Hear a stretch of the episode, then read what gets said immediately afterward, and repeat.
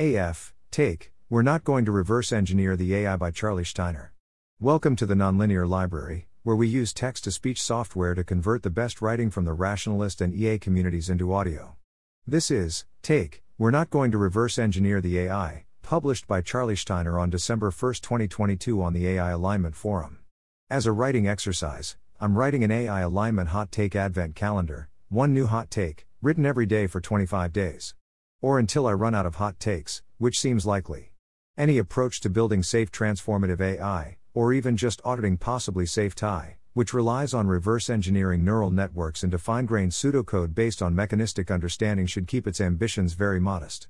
This hot take is to some extent against ambitious microscope AI, and to some extent against a more underlying set of intuitions about the form and purpose of interpretability research. A somewhat related excellent background post is Neel's list of theories of impact for interpretability. So I should start by explaining what those things are and why they might be appealing. Webster's dictionary defines microscope AI as training systems to do complex tasks, then interpreting how they do it and doing it ourselves. Prima facie, this would help with transformative AI. Suppose we're building some AI that's going to have a lot of power over the world, but we're not sure if it's trustworthy. What if some of its cognition is about how to do things we don't want it to be doing? If we can do microscope AI, we can understand how our first AI is so clever, and build a second AI that's just as clever and that we're sure isn't doing things it shouldn't, like running a search for how best to deceive us. Microscope powered auditing is easier. If it's hard to assemble the second AI that does good things and not bad things, how about just checking that the first AI is trustworthy? To check an AI's trustworthiness in this microscope AI like framing of the issues, we might want to understand how its cognitive processes work in fine grained detail, and check that none of those processes are doing bad stuff. When I say I'm against this, I don't mean auditing is impossible. I mean that it's not going to happen by having humans understand how the AI works in fine grained detail. As an analogy, you can figure out how curve detectors work in Inception 1.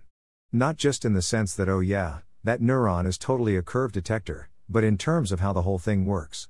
It's yet more difficult to figure out that other neurons are not curve detectors. Typically, at this point, we fall back on database methods like ablating those neurons and then trying to get the network to recognize rainbows, rather than first principles arguments. But we can more or less figure out that Inception 1 has an intermediate state where it detects curves, by an understandable algorithm and for human understandable reasons. If we wanted to figure out how Inception 1 tells dogs from cats, we might hope to gradually hack away at the edges, use what we know to expand the circle of knowledge a little more, and then repeat. Use the example of curve detectors to figure out spike detectors. Use spike detectors to figure out fur texture detectors, and curve detectors to figure out nose shape detectors. Then we can learn how fur texture and nose shape play into deciding on dog versus cat. At each step, we can use data to test our understanding, but the basic goal is to be able to write down the flow of information between features in a human comprehensible way. It's not just about giving neurons English language labels, it's about giving them sensible algorithms where those labels play the expected role. The biggest problem with this plan is that neural networks leak. Many things are connected to many other things, weakly, in ways that are important for their success. I recently was at a talk that showed how the vast majority of attention heads in a transformer have lots of weak connections, and so the talk was about zooming in on the ones that have strong connections because they're the ones we have the best shot at interpreting. Another way of putting this is that neural networks are much bigger than your human understandable model of them, and they're not completely wasting that size. They're full of detail, and the detail crosses multiple scales. There are big obvious information flows that do a lot of the work, and then built on top of those are smaller perturbations that do a little more work, and on top of those perturbations there are even more, even smaller perturbations. I expect our mechanism level understanding of TAI to be woefully centered on the low hanging fruit. Sure, we can probably gesture at big obvious stuff it's doing, at least in cases where it's easy to spotlight the behavior we want in a test dataset, but we're not going to run down every single crenellation of the computational landscape and put in the effort to understand it. And what this means for auditing is that we can detect some bad stuff, and we can detect the biggest, most obvious bad stuff the best, but there's a microcosmos of computation going on in the small perturbations that we can't be expected to understand, and we can't make any promises about what it's doing.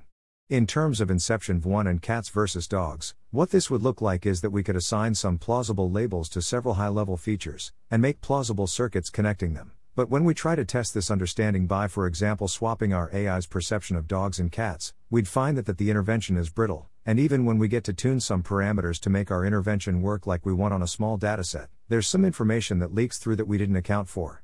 What to do in light of this? Keep low expectations for humans deeply understanding what's going on inside a NN. Yes, it's nice to figure things out. Yes, it's an intellectual outrage that we're building all these cool toys and they're basically black boxes. But we shouldn't saddle humans with the burden of having to figure out the whole AI to make sure it's safe. Before we even start a training run, we should try to have actually good abstract arguments about alignment properties of the AI. Interpretability work is easier if you're just trying to check details relevant to those arguments, rather than trying to figure out the whole AI. Some of those abstract arguments should be about whether we can gain confidence in the AI design by testing it on toy problems. It sure would be convenient if we could do this, so we should try to make it possible. There are plenty of interpretability schemes that don't live up to the high standard of generating mechanistic understanding.